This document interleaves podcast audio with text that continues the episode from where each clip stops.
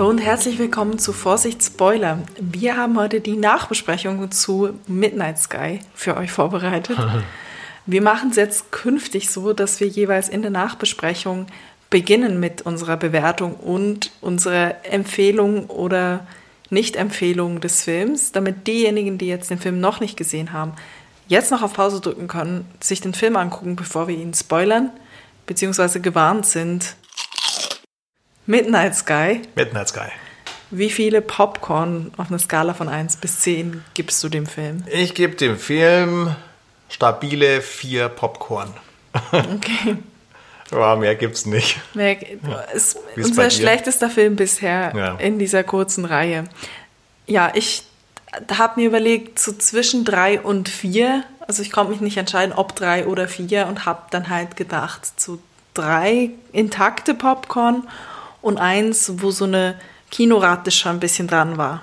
Ja. Dreieinhalb.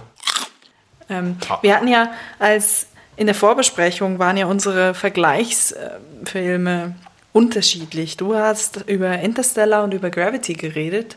Ich habe nur Interstellar gesehen, Gravity nicht. Und meine Filme, an die ich gedacht habe, waren Armageddon und äh, 2001 The Space Odyssey. Erstaunlicherweise, das hätte ich jetzt auch nicht gedacht, wurde auch für mich diese, diese doch relativ tief angesetzte Armageddon-Messlatte nochmal unterschritten. ja. Von dem her, wenn ihr es noch nicht, wenn ihr einen Space-Film sehen wollt, guckt lieber Armageddon als Midnight Sky. Ja, und lieber Gravity, Interstellar. Und we- wenn man die schon kennt, dann könnte ich noch I Am Mother empfehlen. Der kam 2019 raus. Moon von Duncan Jones. Ist übrigens der Sohn von David Bowie. Sag, Macht- du sagst Davy Jones. Nee, der Sohn von äh, David Bowie macht gute Filme. Also Moon, sehr zu empfehlen. Und natürlich der Marsianer mit dem Busenfreund von Jimmy Kimmel. Matt Damon. Matt Damon, genau. Ja. Kommen wir mal zu einer Zusammenfassung. Wir beginnen den Film in der Antarktis, wo George Clooney gerade zuguckt, wie eine Schlange Menschen sich geduldig aufreiht, um noch das letzte, offenbar letzte Raumschiff zu erwischen, weil die Erde wird evakuiert.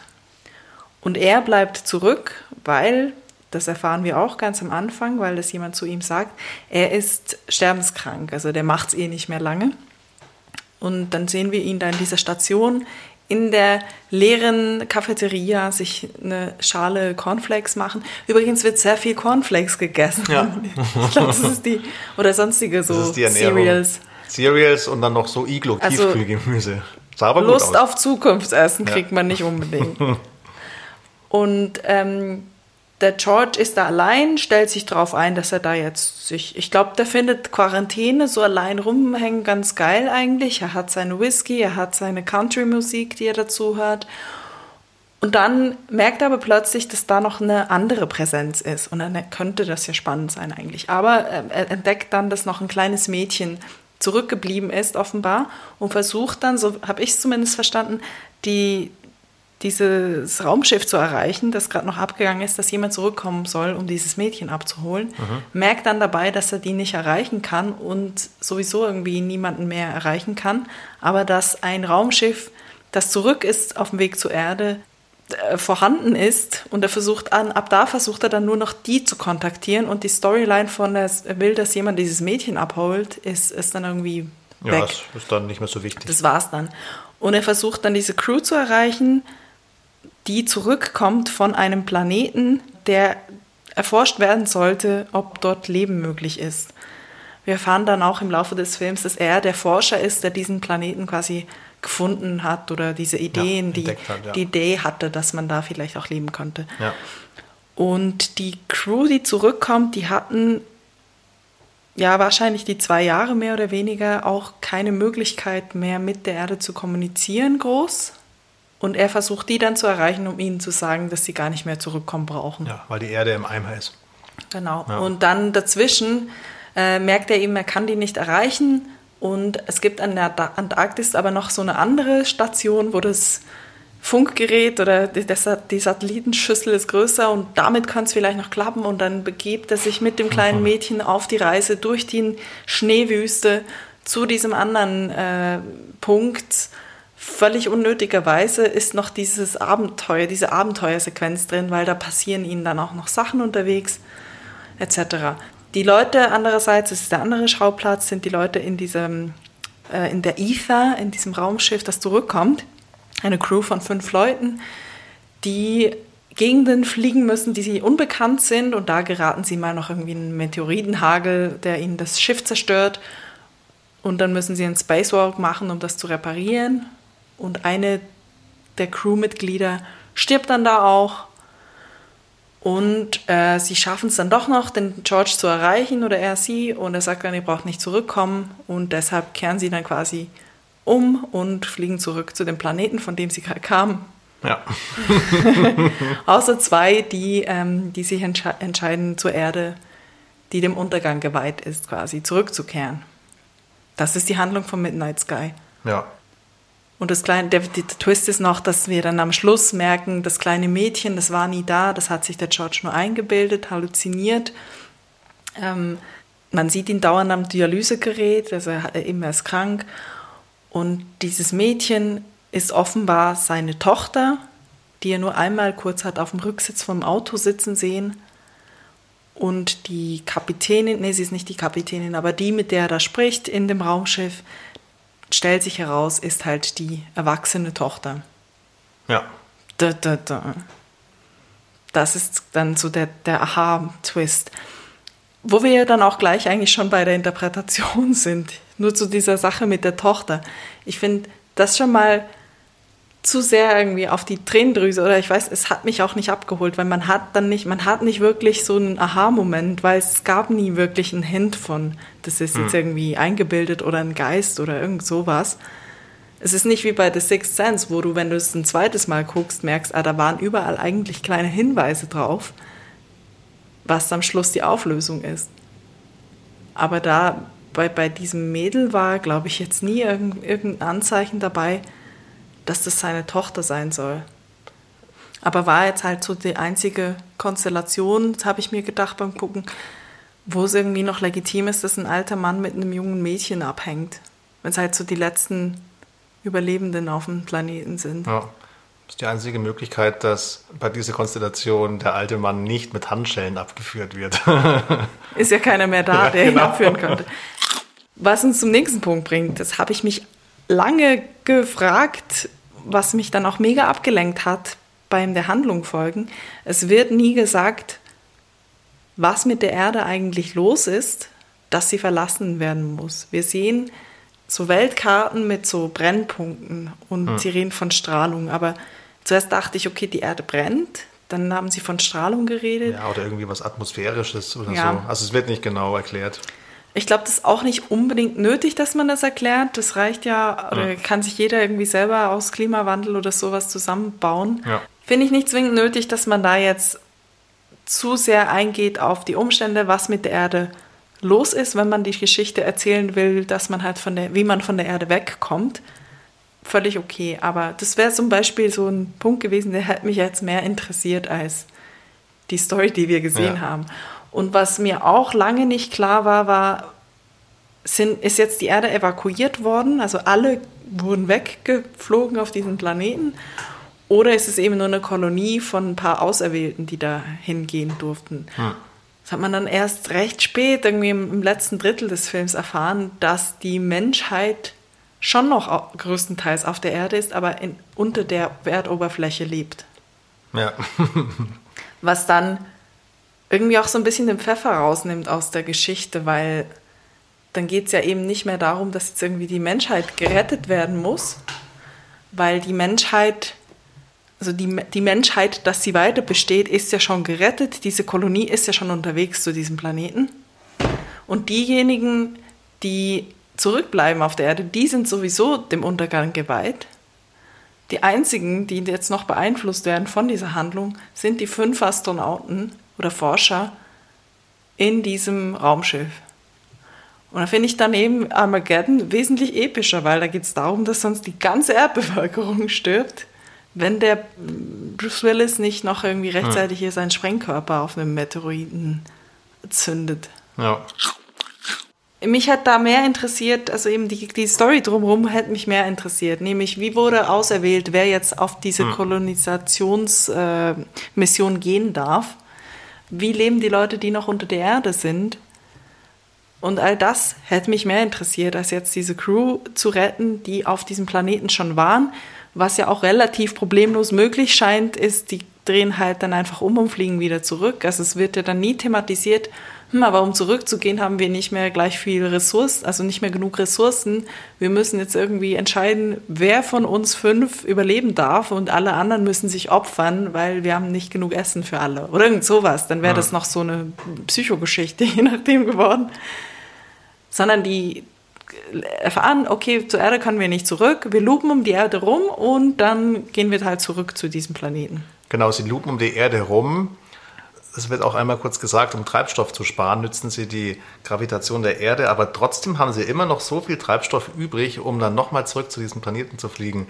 Also was war das für eine Treibstoffplanung? Das ist eigentlich sehr unlogisch. Vielleicht hatten sie ja noch so einen Vorratskanister. Ja, Treibstoff. aber thematisiert wird es jedenfalls nicht und das ist auch, das ist Blödsinn. Logistisch nicht durchgedacht. Das ist Blödsinn, dass man so eine riesige Mission, dass man einfach mal einfach mal so zwischen zwei Kaffee sagt, ach, fliegen wir einfach nochmal zurück. ja, oder eben, sie kommen ja, äh, die große Mission vom George ist ja dann, ich muss die warnen, dass sie nicht zur Erde zurückkommen. Aber irgendwann sind sie ja nah, nah, genug an der Erde, das wird ja auch thematisiert, dass sie sehen, es brennt überall oder das sieht nicht gut aus. Ja. Wenn sie von, von, dort aus sehen, hm, sieht nicht gut aus mit der Erde, dann könnte es ja auch sein, dass sie davon selbst draufkommen. Da gehen wir jetzt besser nicht hin. Ja. Wenn wir da hinfunken und niemanden erreichen, vielleicht ist keiner mehr da, wir lupen jetzt um die Erde rum und fliegen zurück. Ja. Also da habe ich eh einfach so einen Knoten, auch die Logik von, das sind da war eine Mission auf diesem Planeten K23, mhm. um auszuchecken, ob der Planet bewohnbar der, der Mond, ist. Genau, der Mond vom Jupiter. Also es ist ein, ein Saturnmond, ne? Ein, ein Jupitermond, Jupiter ein Jupitermond. Und die kommen dann zurück, um der Erde zu sagen, ja, ist bewohnbar. Warum sind sie nicht gleich dort geblieben, frage ich mich. Weil offenbar ist ja die Message an die Erdbevölkerung trotzdem schon gelangt, dass es da bewohnbar ist, weil sie schicken ja eine Kolonie dorthin, bevor die zurück sind. Mhm. Ja. So kam es rüber. Okay, also da geht mir die Logik nicht auf. Brauch. Ja, es ist nicht so, das wirkt nicht so durchdacht zu sein. Wir haben ja mit der ganzen Thematik, die Erde brennt oder ist verstrahlt, das schon ist so eine politische, politische Message ja, drin. Das, das hatten wir Message. ja auch. Also es ist die politische Message offenbar, wir machen die Erde kaputt und es ist ein Patient, der sterbenskrank ist, so wie der George mit seinen ja. Dialysen. Genau, die Krankheit von George ist symbolisch für den Zustand der Erde. Und ja. ihn kann man an dieses Dialysegerät hängen, um ihn noch so ein bisschen durch, durch äh, länger leben zu lassen.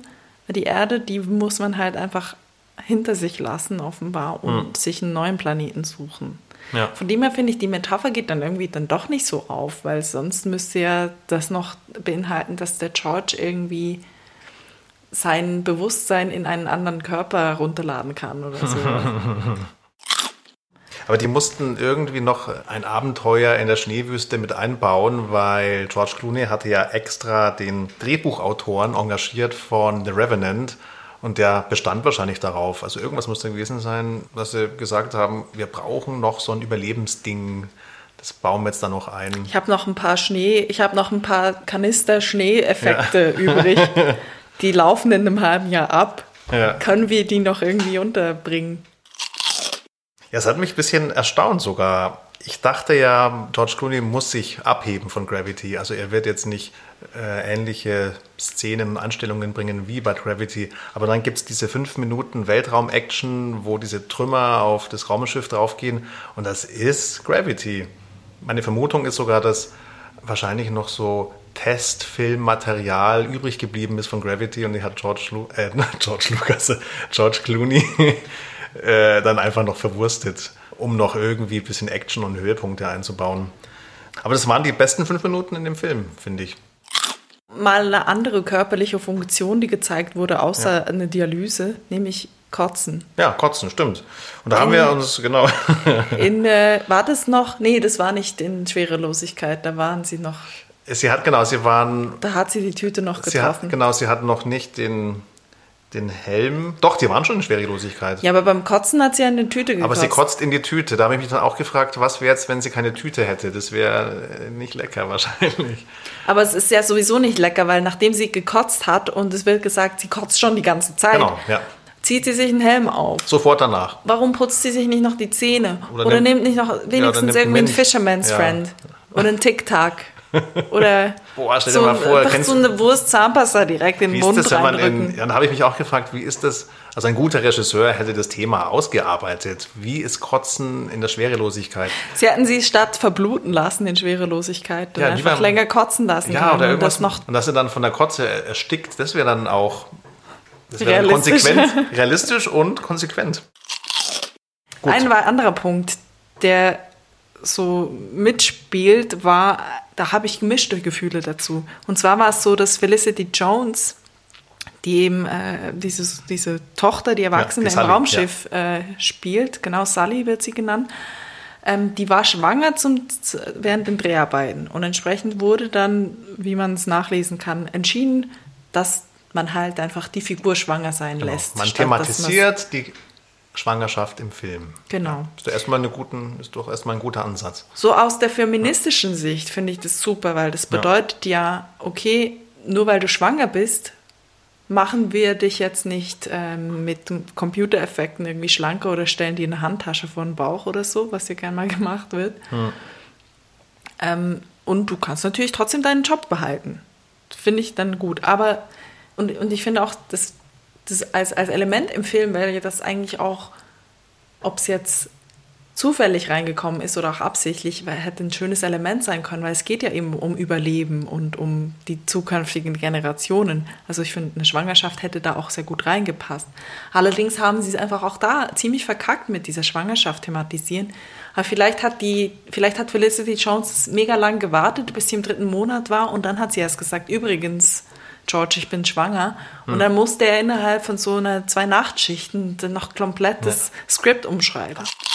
Ich finde, auch das wäre ja eine, eine gute Entscheidung oder eine, ein Statement gewesen, eben mehr jetzt zum, zum echten Leben, Arbeitsrecht, dass man es einfach, dass man sie einfach schwanger sein lässt und es nicht thematisiert. Aber es wird thematisiert. Und zwar, indem sie irgendwann ist sie so in einem Scanner oder so, wo gesagt wird, ah, es ist ein Mädchen. Und ab da wird dann einfach nur das thematisiert darüber, dass die Crewmitglieder Namensvorschläge machen fürs Kind. Ja, das ist dann. Aber es wird nie gesagt, mh, wie stellst du dir denn das Leben in der Zukunft vor mit einem Kind? Die sitzen am Schluss, sind sie ja nur noch zu zweit, sie und der Captain, wo sich herausstellt, es war auch nämlich sowas, ich habe mich auch gefragt, okay, sie ist schwanger und sie sind zu fünft. Irgendeiner von den drei Männern in dieser Crew muss ja der Vater sein, außer es gibt irgendwie eine andere Fortpflanzungsmöglichkeit in der Zukunft, von der wir nichts wissen. Dann will ich entweder wissen, wer ist der Vater von den dreien oder wer war der Vater, der irgendwo unterwegs geblieben ist oder gestorben ist oder weiß nicht was. Und dann erfahren wir, okay, der Captain ist der Vater. Ja, aber Ähm. was heißt das in der Hierarchie von so einer, von so einer Raumschiffbesatzung?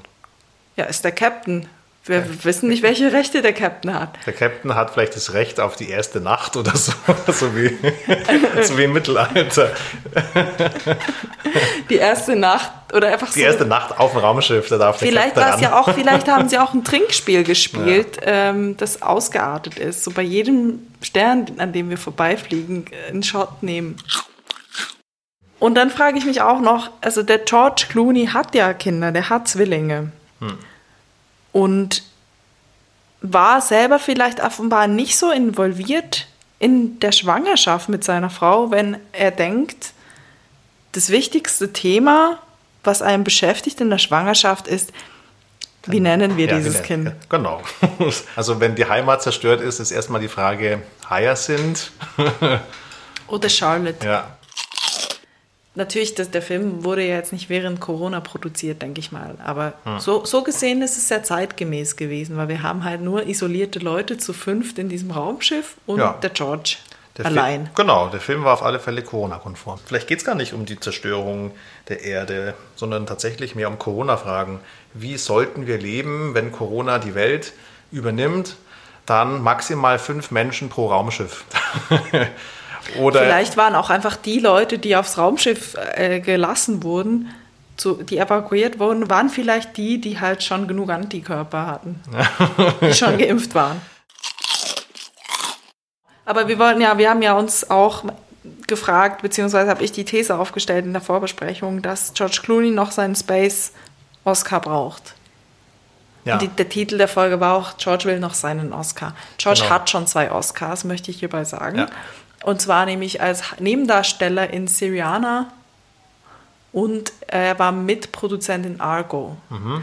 Also er hat noch keinen Space Oscar. Genau. Und er möchte vielleicht einfach noch seinen Space Oscar haben. Genau. Was sagst du, kriegt er den?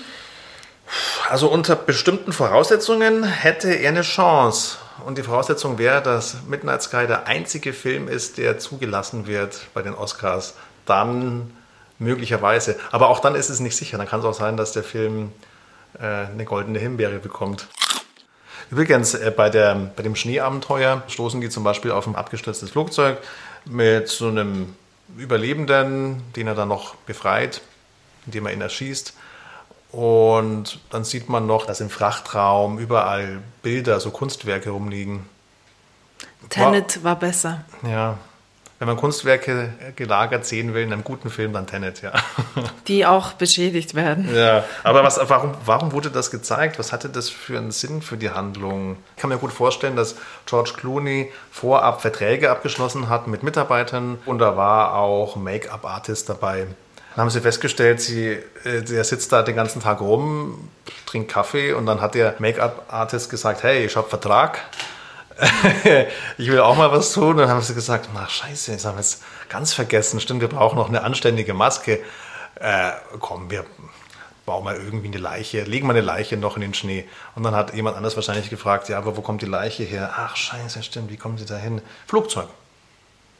Aber ja. ich weiß immer noch nicht genau, wie das, was die Aussage von den Kunstwerken sein soll. Vielleicht das wertvolle was wir heute als wertvoll betrachten, sowie Kunstwerke oder auch Geld, Geld ja. wird wertlos, wenn wir sterben. Vielleicht ist auch einfach mega viel rausgeschnitten worden von dieser Szene, weil sie Budget sparen mussten oder wegen Corona. Ja. Oder vielleicht haben sie gemerkt, okay, der George hatte ein Budget festgelegt ja. und dann ist ihm die Kohle ausgegangen, weil er hat ja seinen Freunden eine Million geschenkt. Ja, das ist das ist auch eine gute Erklärung dafür.